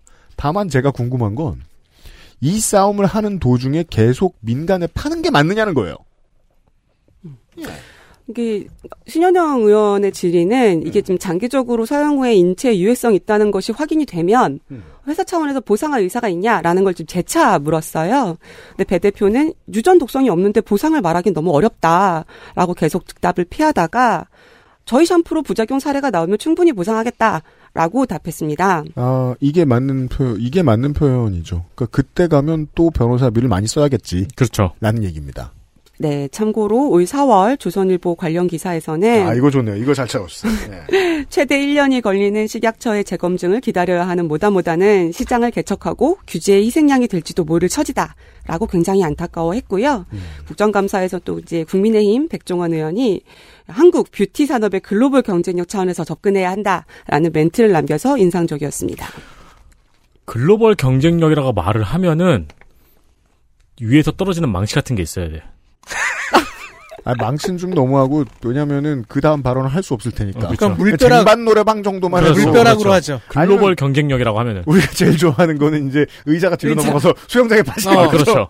글로벌 경쟁력! 이러면 이제 그 하이라이트 계속 보여주고 하루 종일. 국감을 수영장 위에서 하고 이제 다만 요거는 제가 허구하나라는 이 얘기죠. 국회의원을 F1처럼 후원을 어디서 받는지 스티커를 온몸에 붙이는 제도를 아, 그렇죠. 예 통과시키면 전 문신도 괜찮을 거라고 생각해요. 예상이 되잖아요. 아니 조선일보가 굳이 이런 걸 왜 도와줍니까? 나랑 아무 의지가지도 없다면. 음. 네 보수 정당에서 왜 굳이 기업편 들겠습니까? 국민이 위험하다는데. 이 사실 생활용품과 관련된 문제는 어린이 이제 장난감이라든가 화장품이라든가 뭐 이런 데서도 굉장히 많이 나오고 있고 환경부 국정감사에서도 자주 나오는데요. 네. 항상 환경 문제나 보건, 뭐 안전, 건강과 관련된 문제들의 정책의 기본 원칙은 사전 예방의 원칙 이라는 거죠. 어떤 게 네. 위- 위해성이 이제 확실하게 증명되느냐 안 되느냐 전에 이제 위험하다고 일정 정도 가정을 하고 이게 주제입니다. 네, 그래서 저는 이 사전 예방의 원칙에 따른 정책 집행이나 규제가 중요하다고 생각합니다. 특히 음. 유전 독성 같은 경우에는 단시간 내에 위해성이 드러나기 어려운 위험이고요. 네. 어쩌면 이제 가습기 살균제 같은 경우에는 그 시간이 굉장히 짧게 그 문제가 드러난 사례라고 할 수 있겠지만 음. 사실상 많은 위험들이 이제 시간적이나 공간적, 사회적인 어떤 경계를 뛰어넘는 위험들이 많아지고 있기 때문에 이런 문제에 대해서는 좀 더 입법 기관을 중심으로 해서 면밀한 접근이 필요하다고 생각해서 잡아왔습니다. 좋습니다. 그 옥시의 사례가 되게 중요했던 것이 글로벌 다국적 기업들 이런 거 만들 때 지금 나온 대로 그 국가의 규제 대상에 맞는 제품을 내놓습니다. 그러니까 옥시의 가습기 살균제 때문에 크게 해를 입은 외국 사람들이 없는 겁니다. 네. 네. 아, 그니까 제가 드리고 싶은 말씀은 뭐냐면요. 이 124THB에 대한, 그래요. 연구를 해야겠죠. 논의를 해야겠죠. 다만, 해외 기업들도 이걸 넣은 물건을 한국에서만큼은 발매할 수 있을 가능성이 보인다는 겁니다. 시장이 더 커지면 더 많은 사람들이 써보겠죠. 음, 아, 아, 아. 해외, 뭐, 예를 들어, 뭐, 땡달 사순 같은, 네. 아니면 땡레알 같은 데가, 그렇죠. 해외는 못 파는데, 여긴 팔 수 있어. 네. 음, 유럽에서는 팔지 못하지만 한국에는 올 수 있겠죠. 그렇죠. 그 점을 걱정해야 합니다. 아, 그러면은, 음. 유한양행, 우리나라 제약사 있잖아요. 네. 그런데도, 음. 태국에다 대마초 팔고 이러면은, 암스테르담 이런 데서. 그럴 수 있어요. 네, 그럴 수 있죠. 뭐. 대마 성분이 들어간 뭐 크림, 뭐 오일, 음. 뭐 이런 것들 가능할 수 있겠죠. 네. 바르면 기분 좋아져요. 틀린 말 아니잖아. 아니, 근데 그냥 weed. Weeds. 다만 이제 그 토종 업체들이 워낙 잘 만든 데니까 거기는 아. 겨루지 못하겠죠. 안동도 있고 한데. 이슈 다섯 정신질환 환자의 수 민주당 김민석 정신질환 환자가 늘어나고 있습니다. 네. 꽤 빠르게요. 음, 매년 7%씩 늘어나고 있어요. 음, 올해는 500만 명이 넘을 것으로 추산이 됩니다. 이해됐습니다. 그러면서 국내에서 정신질환에 대한 문제를 꼼꼼하게 지적을 했는데요. 네, 김민석 의원입니다. 네, 먼저 자살 문제입니다. 음, 응급실 기반 자살 시도자 사후관리 산업이라는 게 있어요. 음, 자살을 시도했으면 응급실로 가겠죠. 음, 그럼 그 사람은 자살을 시도했다는 게 남죠, 기록이. 음, 그럼 사후 관리할 수 있잖아요. 음, 근데 이게 예산이 125억이었어요. 음, 이 중에서 97억만 집행이 되었다면서 음. 민주당 김민석 의원실에서 왜 적게 집행되었는지를 물었습니다. 해외에서 들으시는 분들이 좀 더 쉽게 이해하실 수 있는 문제입니다. 이 나라는 그렇게까지 스스로 목숨을 끊는 비율이 많은 나라라던데 예산이 남아? 그러니까 왜 예산이 남았어?라고 물어봤어요. 조경훈 복지부 장관이 답변을 못했거든요. 답변을 주로 못합니다, 이 사람. 네, 저 같았으면 머릿속으로 어, 사람들이 자살을 안 했나 보지. 라고 생각을 했을 것 같은데 음. 어, 일단 답변 안 했어요. 네. 그러나 김민석 의원실에서는 인력 문제를 꼬집었습니다. 음. 사례 관리자 재직 인원 186명 중에서 음. 166명이 비정규직이고요. 음. 20명은 무기계약직이라는 것을 지적을 했습니다. 정규직이 여기에도 단한 명도. 없어요. 네. 그리고 평균 재직 기간도 23개월로 짧고요. 23개월은 두 가지 의미죠. 본인이 못 남으면 2년을 못 견디고 관두는 거고 그게 아니면 2년 뒤에 계약서를 새로 쓰니까 정규직이 될 수 없어서 무기계약직이 될 수 없어서 관두는 거고. 그렇죠. 네. 조던의 백넘버는 한국에서는 그런 의미입니다. 네. 그리고 정신건강에 대한 치료비 지원이 1인당 배정된 예산이 100만 원입니다. 음. 이걸로 정신건강에 대한 치료비와 육체적 건강에 대한 치료비까지 해야 돼요. 그래서 치료와 상담까지 하기엔 부족하다고 지적을 했습니다. 이거는 단순 우울증 상담과 처방 1년도 안 되겠네. 왜냐면 상담이 한 번에 10만 원씩 하니까요. 네. 1년이 뭐예요? 한 달을 못 가요. 네. 그러니까 뭐 만약에 아니, 다- 제가 말하는 건 단순 우울증. 네. 한 번에 만 원 정도 하는 그 시간의 상담. 그것도 지금 1년 못 해요. 치료와 상담을 한 달만 했는데 뭐 싹 나왔다. 그러면은 겁나 명의인데 그 사람이 100만 원밖에 안 받겠습니까? 그렇죠. 그렇죠. 예. 어, 그렇다면 이 사후 관리 서비스가 효과가 있는가? 음. 자료에 따르면은 이 서비스를 이용한 사람이 이용하지 않은 사람보다 자살률이 3분의 1 수준으로 떨어졌다고 합니다. 그러니까 한국이 이게 문제예요. 처우를 그지같이 해놨는데 이 일을 잘하는 사람이 너무 많아요. 네. 예. 효과는 있었다. 네. 근데 예산이 남았다. 음. 다른 문제도 지적을 했어요. 그러니까 웃기네. 이 예산이 남은 거잖아요. 지금 125억 써야 되는데 97억 집행됐다. 음. 즉 28억 남았다. 음. 이 돈이면 거의 다 정규직으로 채용했어도 됐을 것 같네요. 그러네. 28억 남았는데 직원이 180명. 딱 4대 보험 끼고 음. 예. 그러네. 어, 그리고 정신건강에도 중증이 있고 급성이 있어요. 음. 급성의 경우에는 자해와 타해 가능성의 문제입니다. 맞습니다. 근데 국내에서는 이걸 법적으로 합의된 기준이 없어요. 아이고. 그래서 중환자실에 있어야 되는 환자가 만성 환자들이랑 같이 있는 사태를 야기한다고 말했습니다. 그럼 음. 양쪽 다 안 좋아지죠. 양쪽도 안 좋아지고 필요 없는 구속을 하겠죠. 음. 네. 다른 환자들이랑 같이 있으니까. 그렇죠. 또 다른 문제. 자살 예방 전화, 정신 상담 전화 등 괜히 전화번호가 여러 개로 나뉘어져 있대요. 우리나라는. 맞아요. 저도 볼 때마다 느끼는 건데 그러면 어디에다 전화해야 하는지를 이 사람이 고민해야 된단 말이야? 그리고 반사적으로 떠오르지가 않죠. 예. 네. 그래서 또 청소년은 또 따로래요. 미국의 경우에는 그 988 하나로 통합이 돼 있대요. 음. 그 하나로 통합하면서 통합하기 전보다 훨씬 더 이용자 수가 늘었다는 통계도 있다고 합니다. 그래서 전화번호를 직관적으로 통합해야 한다고 제안을 했습니다. 그러게요. 좋은 아이디어입니다. 의원실에서 하나를 더 찾았습니다. 음. 의료법과 정신건강복지법의 의료기관 종류별 종사자 소를 뜯어봤어요. 음. 근데 종합병원 및 일반병원은 이건 법이에요. 현실이 아니고 일반 병원은 입원 환자 20명당 1명의 전문의, 2.5명당 1명의 간호사가 기준이에요. 음. 물론 이거 못 채우고 있다는 거 알죠? 이거 못 채우고 있죠. 네. 근데 정신병원의 경우에는 입원 환자 60명 중 1명의 전문의, 13명당 1명의 간호사를 기준으로 두고 있습니다. 아, 더 느슨하네요. 그러니까 일반 병원에 비해서 3분의 1 수준이죠. 보통 3교대, 2교대. 어, 그런데 구속해야 되는, 인신구속을 해야 되는 환자도 있는 만큼 간호사가 많이 필요할 텐데. 그 쓸데없는 구속 기간이 늘어나 있죠. 학회 가고 퇴근하고 뭐 이런 거 다 하면은 의사는 거의 한 사람이 150명에서 180명도 보고 있을 수 있겠네요. 그렇죠. 네. 일반 병원에 비해서 3배의 환자 수를 보고 있다는 거죠. 음. 어, 김민석 의원이 이 여러 가지 문제들을 와다다다다 하고 네. 조경 장관에게 질문을 했습니다. 음. 조경 장관은 하나도 대답을 못하고 그냥 넘어갔습니다. 네, 대답을 안 하시니까 뭐그 장관에 대한 다른 얘기를 해줘야죠. 그 퇴직하고 소득 신고를 안 해가지고 공무원 연금을 더 많이 받아갔어요, 이 사람은. 대체적으로 하는 게 없네요. 사망 신고 안 해, 소득 네. 신고 안 해, 대답 대답. 안 해. 그러니까 이 사람이 이제 보통 기재부 출신 관료들이 하는 뭐 금융기구 대리 이사 뭐 이런 거 많이 하는데 그거 할 때도 아내한테 보험을 묻어갔대요. 보험 가입도 안 해. 예, 보험료를 안 냈대요. 음. 뭐 답을 안 하시니 다른 걸 소개해 드립니다. 군복무 기간과 대학원 재학 기간이 겹친다네요? 네. 젊었을 땐 슈퍼맨. 나이 들어선 무기력. 이런 사람이에요. 그, 그 때 다 땡겼었구만. 제가 이제 그, 조사와 서베이, 그리고, 어, 사회의 변화에 따른 착시 같은 거를 가끔 말씀드릴 때가 있습니다.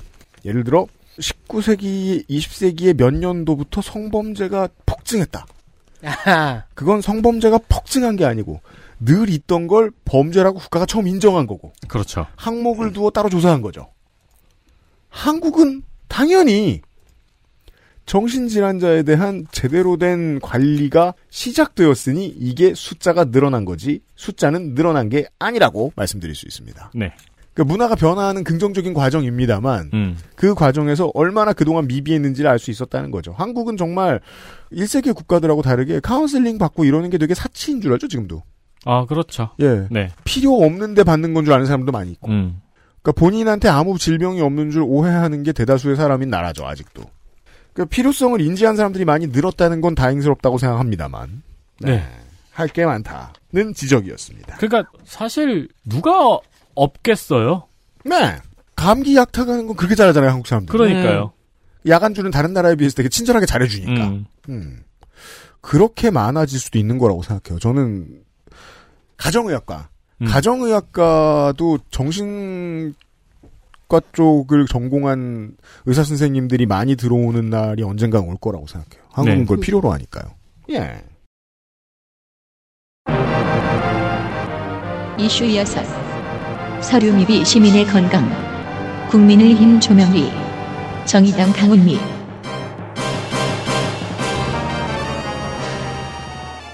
서류를 등록하기 싫어하는 장관에 비해서 서류를 금- 등록하지 못하는 사람들이 있습니다. 그렇죠.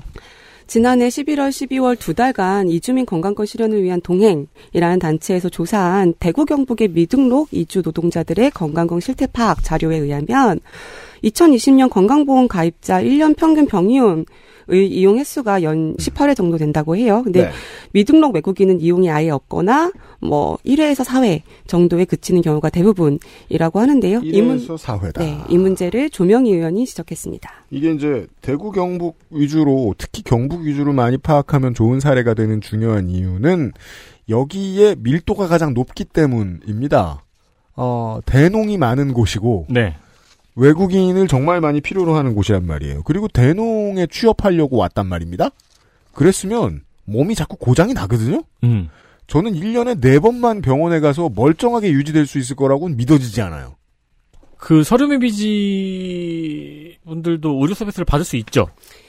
아예 제도가 없지는 않습니다. 이제 한국의 고용 허가제 자체가 사실은 이제 이- 이주 노동자를 미등록자로 양산하는 제도라는 비판을 계속 받고 있었잖아요. 네. 그렇죠. 이제 사업장을 이동하거나 노동 비자 연장할 때 이제 사업주의 동의를 얻지 못하면 미등록 이제 불법 사람이 되는 거죠. 예. 근데 이제 법무부의 여- 통계에 따르면 이제 현재 미등록 이주민은 약 39만 명 정도로 추산이 된다고 해요. 음.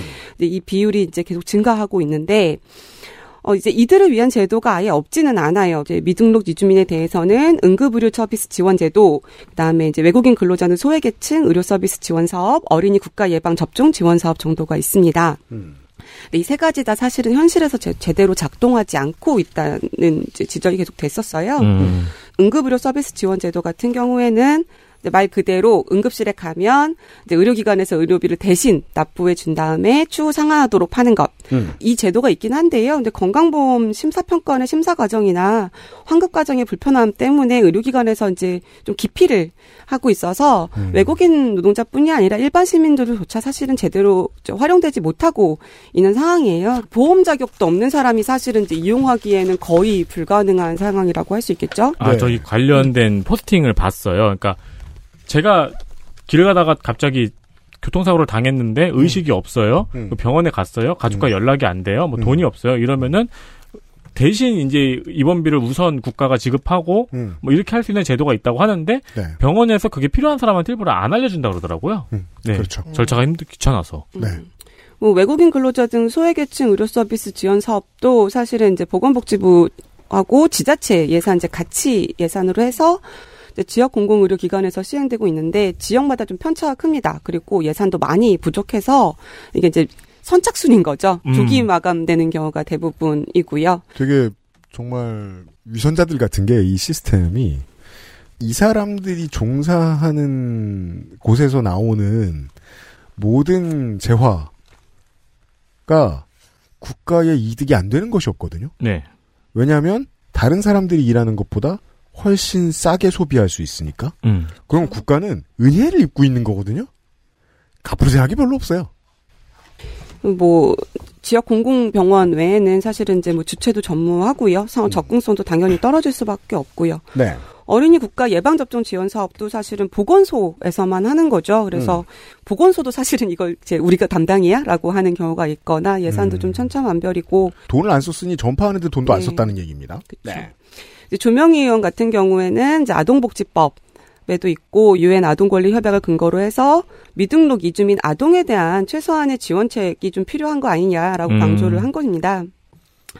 아동만이라도 그 의료급여 혜택을 받을 수 있도록 한다거나 자부담으로라도 건강보험에 가입할 수 있도록 하는 어떤 최소한의 조치가 필요한 것 아닌가. 네. 자부담 가입도 안 된다는 겁니다. 예, 정부에서 이제 불법 체류 부모가 아닌 아이들만이라도 좀 어떻게 건강보험 혜택을 줄 수 없는지 살펴봐 달라라는 음. 주문이었습니다. 네. 조명 의원 같은 경우에는 이주민 아동들의 보육 문제도 같이 좀 이야기를 했습니다. 음.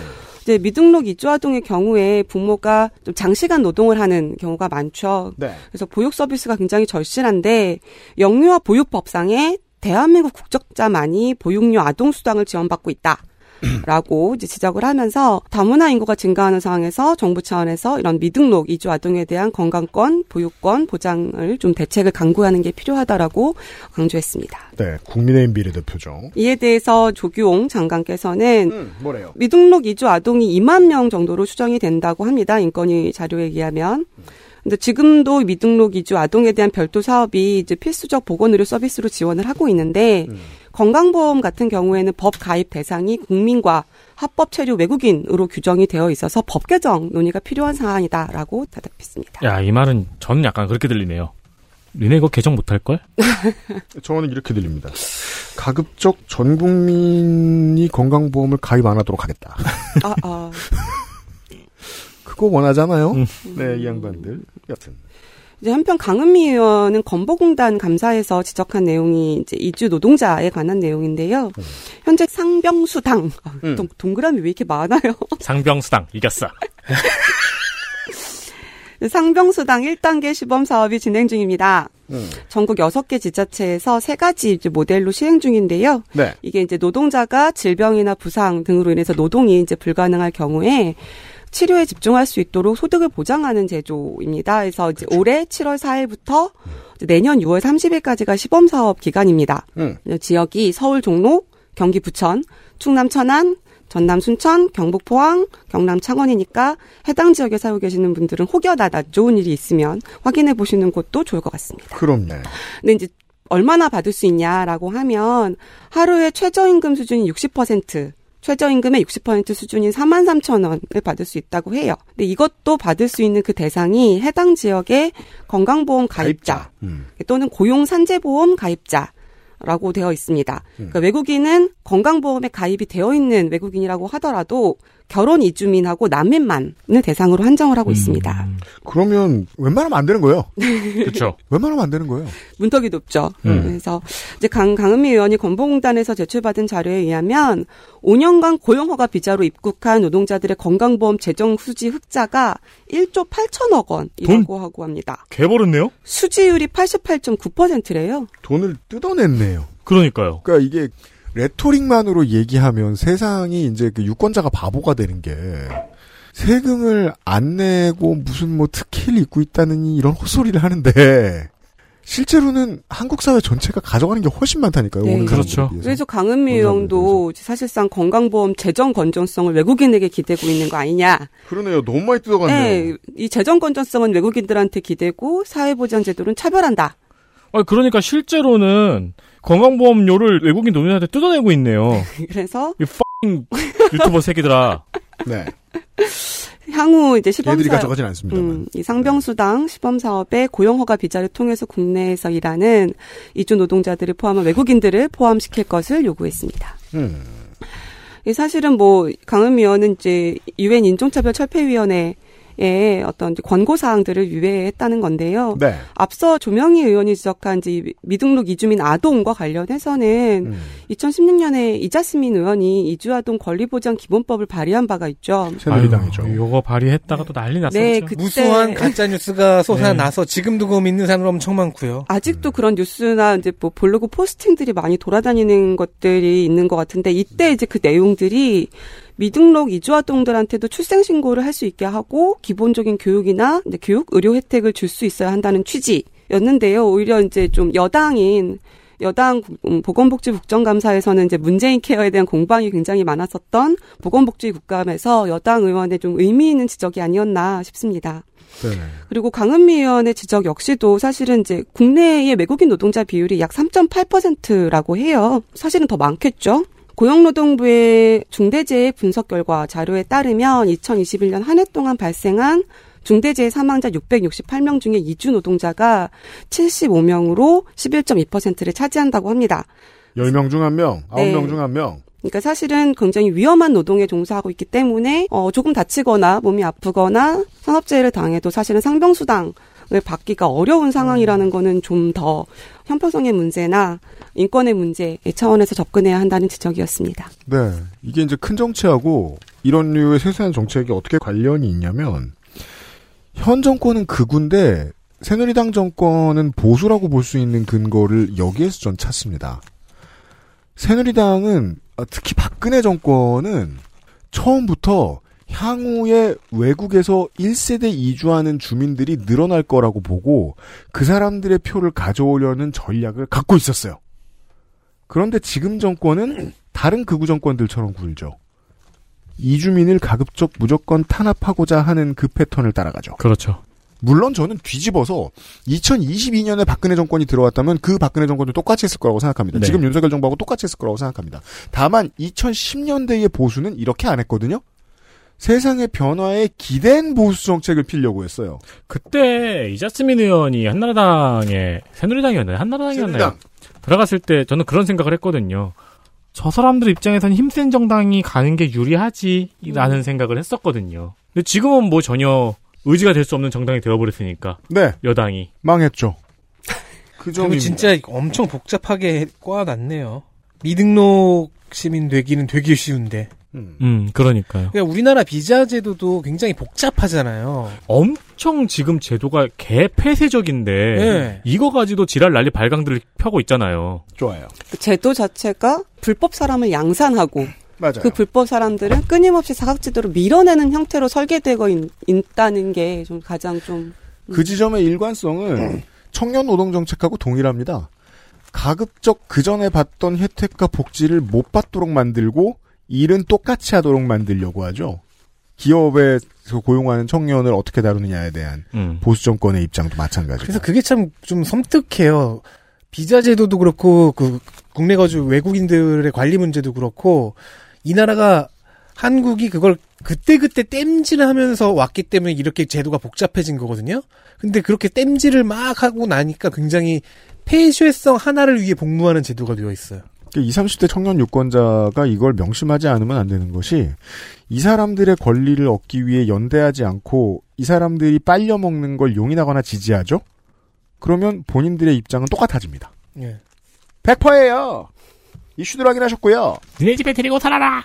네. 장면입니다. 장면 하나.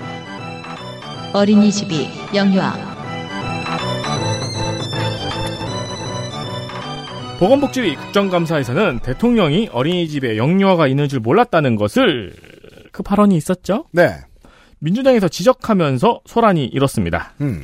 보통 이런 정쟁 재료는 빼는데 네. 여기선 들어갈 이유가 있었나 보네요. 음. 아, 이런 정쟁이 있으면 이거부터 일단 찾아봐야죠. 그럼요. 이게 제일 재밌는데. 네, 저희 이런 거 막 다루는 사람들이에요? 그렇죠. 옐로 저널리즘이에요? 서영석 의원은 이걸 복지부한테 따졌어요. 음. 대통령 모를 수 있지. 음. 애도 없는데. 네. 근데 복지부는 알려줘야지. 아, 그죠. 이번 정권의 특징 중에 하나죠. 그 복지부동한 고위 네. 관료들이 억울해 죽겠습니다. 대통령이 이럴 동안 당신들 뭐 했냐? 답은 순수합니다. 최선을 다했다. 말씀 다 드렸다.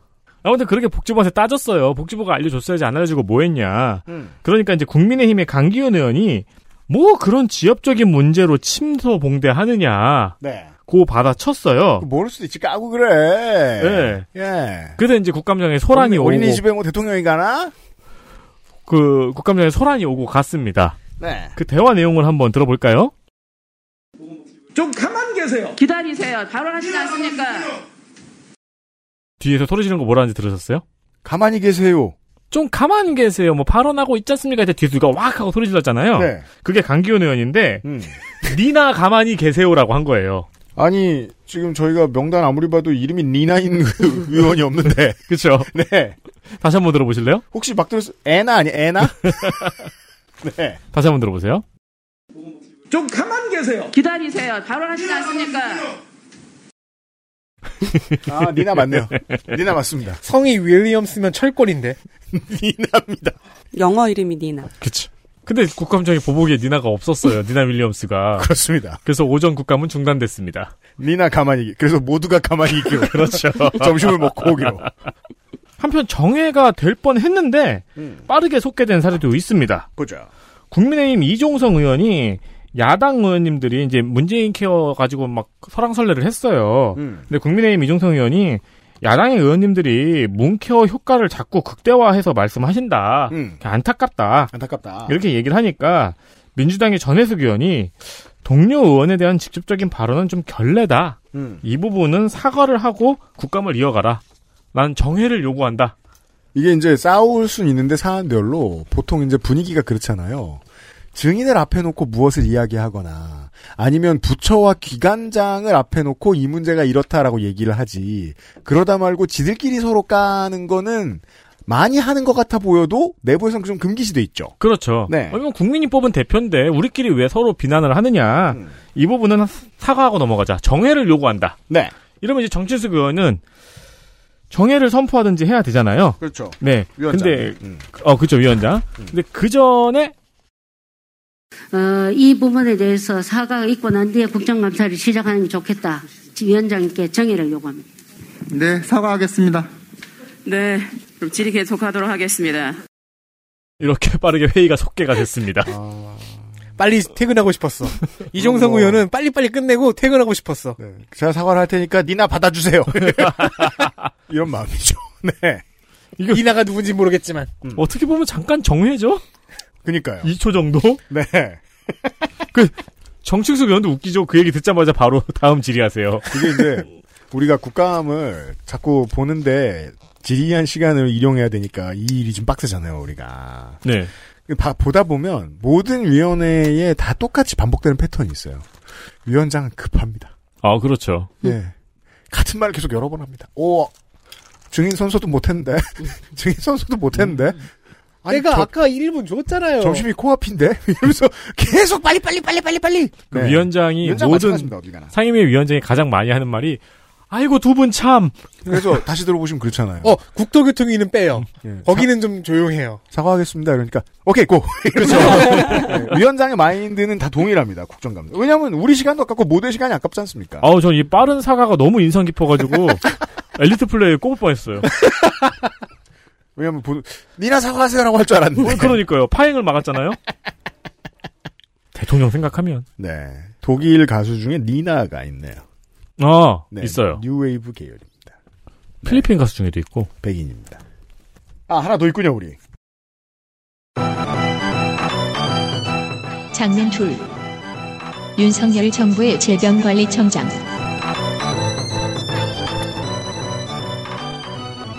이번 보건복지 국감에서 사실은 이제 백경란 질병청장의 주식 보유에 관한 문제가 굉장히 계속 많이 얘기가 됐었어요. 우리는 2, 3분만 말하고 지나가지만 이 사람들은 매일같이 얘기를 했습니다. 그리고 그냥 백경량 질병청장이 문제가 됐어요. 그러니까 이게 저는 여야 의원들이 서로 사이가 나쁠 수가 없는 이유를 국감을 보면 알게 됩니다. 왜냐하면 한 번 그거 가지고 붙으면 기분 나쁠 수 있거든요. 근데 매일같이 똑같은 얘기하면 서로 입장이 이해가 되는 거예요. 네. 아 저거 얘기해야 되는구나 저 사람. 설득이 좀 되죠. 듣고 있다 보면. 네. 그리고 사면 안 되네 혹은 뭐 감춰줄만 하네 이러면서 네, 서로 네. 맞아요. 섞입니다. 그래서 이번에 이제 김민석 의원 질의 때 나온 장면인데요. 저는 인상적이었던 게 백경란 선장이 너무 많은 지적을 받고 언론에서도 이제 이 문제를 많이 지적을 하면서 굉장히 위축이 된 것 같아요. 그리고 아마 인청이나 이렇게 준비를 하면서 그런 자문을 많이 받았던 것 같아요. 네. 가급적이면 답변을 천천히 늦게 어, 하시라 이런 좀 지- 자문을 받은 게 아닌가 싶었는데 시간 끌어라. 네, 김민석 의원이 과거 질병청장 과문이던 시절에는 청장이라면 가지면 안 되는 주식을 보유하고 있었는데 음. 상임위 지적에 따라서 처분했다. 네. 뭐 요것만 좀 팩트 확인을 하는 과정이 있었어요. 그렇죠. 그렇죠라고 물어보기 위해 한 번 더 말하는. 네, 근데 이제 대부분의 속기록에는 점이 여섯 개로 표현이 되어 있습니다. 그게 속기사분들의 어떤 룰인가 봐요. 그러니까 너무 지가 봐도 너무 오래 끈다 싶으면 점을 여섯 개 찍어 주시고 조금 끌었으면 세 개 찍어 주시나 봐. 네. 아마 문장보호 맞춤법 표기법이 그렇게 네, 정해져 맞습니다. 있어요. 369죠. 네, 맞아요. 구도 있어요? 구도 3, 6만 있는 거. 3, 6만 있습니까? 음, 음. 아, 안타깝네요.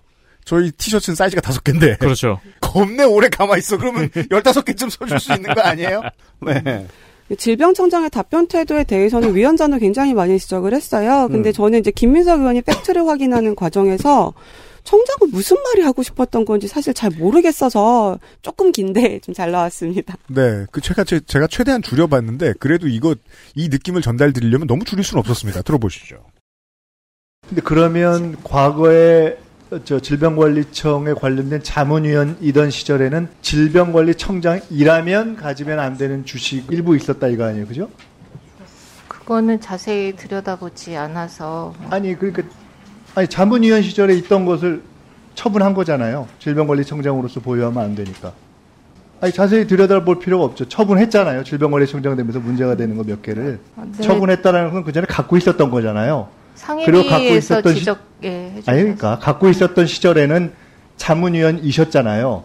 자문위원으로서가 문제가 아니라 질병관리청장이라면 문제가 될 수 있는 주식을 가지고 있었으나 그것은 그건 사실이잖아요. 그냥 팩트.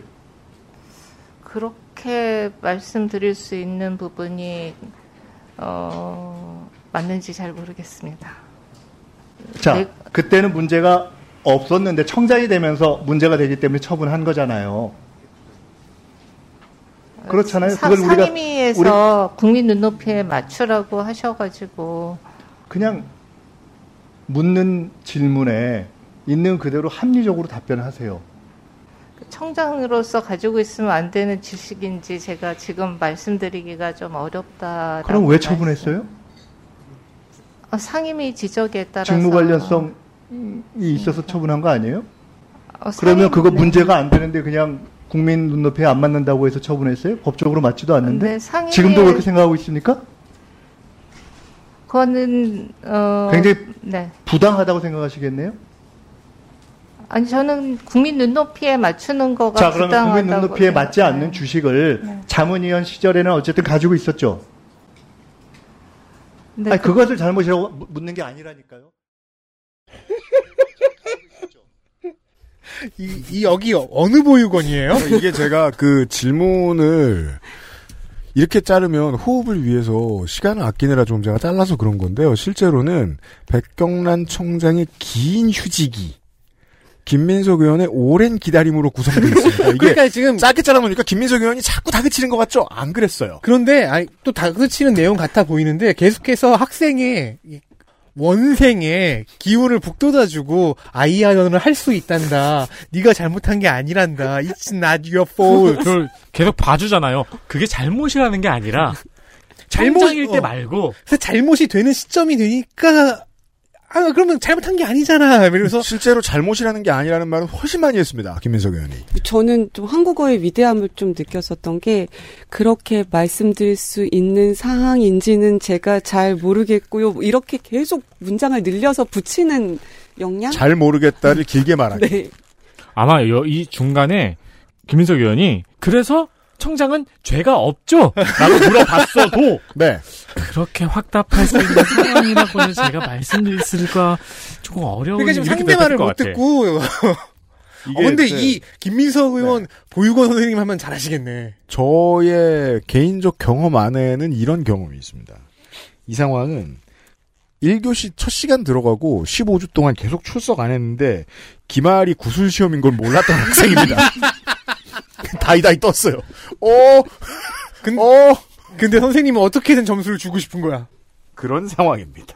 아니 그래서 실제로 국민의힘 의원들이 짜증을 냈어요. 네. 예, 그거 뭐 왜 뭐 하냐 지금. 이 질이 바로 다음에 위원장이 아니 총장 이렇게 답변하지 말고 간단하게 단답형으로 대답할 수 있는 건 대답하고 똑바로 대답을 해라. 태도가 이게 뭐냐. 그러니까 오히려 이제 여당 의원과 위원장 모두가 다 굉장히 질타를 많이 했었던 답변 태도였습니다. 사실 적어도 제가 구경한 바로는 그 정춘숙 의원은 화를 내는 사람이 아니에요. 회의를 빨리 진행하는 사람이죠. 또 평생 그래야 하는 자리에 일을 하던 사람이기도 하고. 그렇죠. 예, 이 정도 짜증냈으면 꽤 짜증냈다는 소리입니다. 그왜 옛날에 여가위 국정감사 할 때 뭐라요? 증인 나와서 얘기하는 참고인 나와서 얘기하는데 너무 기구해가지고 거기 국회의원들 어. 다 울고 막 위원장 울고 그런데 혼자 안 울고 계속 질의하고 있잖아요. 그죠. 네. 무표정하게. 네. 음. 왜냐면 또 울어야 하는 민원인들 앞에서 안 우는 일을 평생 하던 사람이기 어, 그렇죠. 때문이기도 하죠. 네. 아무튼 그 사람이 개 짜증 냈다. 이런 말씀을 드리면서 자 아, 보건복지위원회 엘리트 플레이 확인하시겠습니다. 보건복지위원회 엘리트 플레이어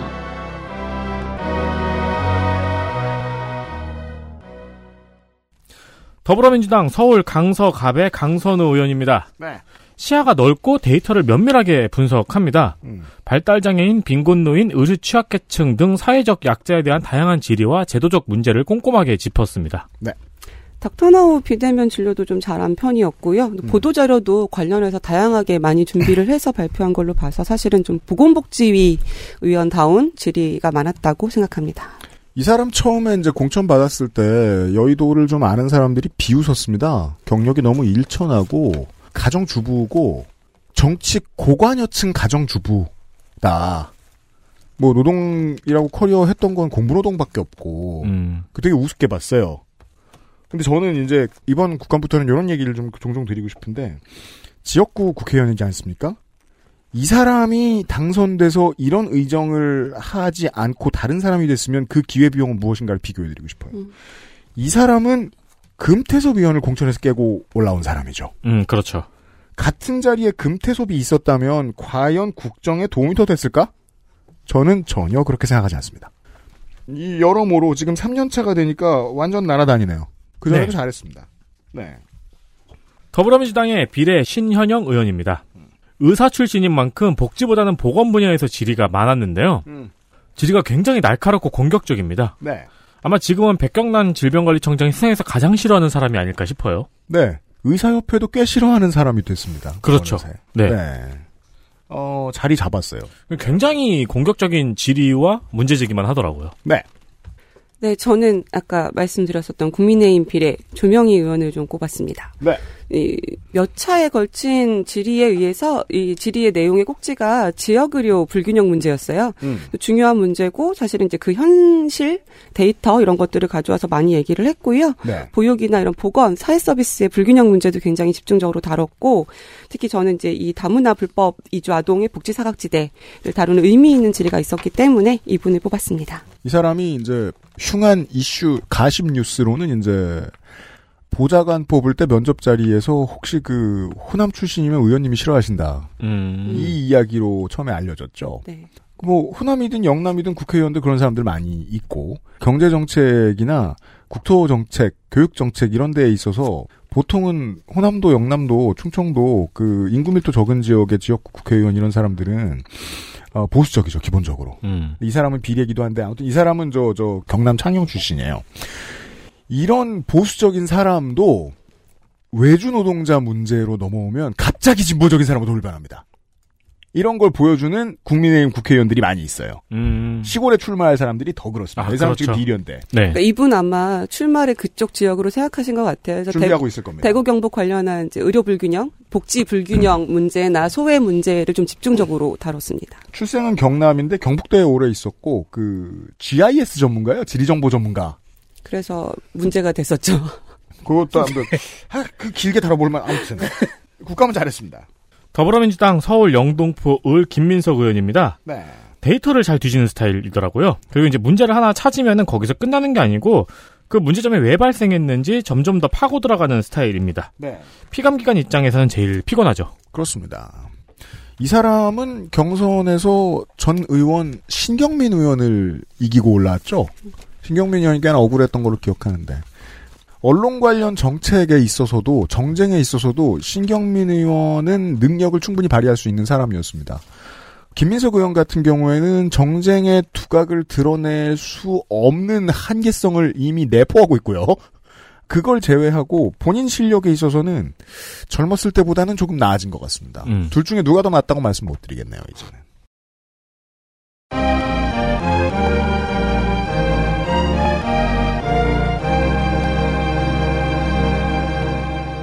이렇게 엘리트 플레이어 선정했습니다. 두 번째 시간이 지나갔습니다. 네. 어, 청취자분들은 들으실 필요 없는 얘기인데 우리 내일은 좀 짧게 하죠. 엉덩이 아픈데. 음, 네. 국정감사 기록실 시간이었습니다. 내면 노동자 물러갑니다. 목요일 저녁에 다시 만나요. 빠요. 안녕히 계세요. 안녕히 계세요. XSFM입니다. I D W K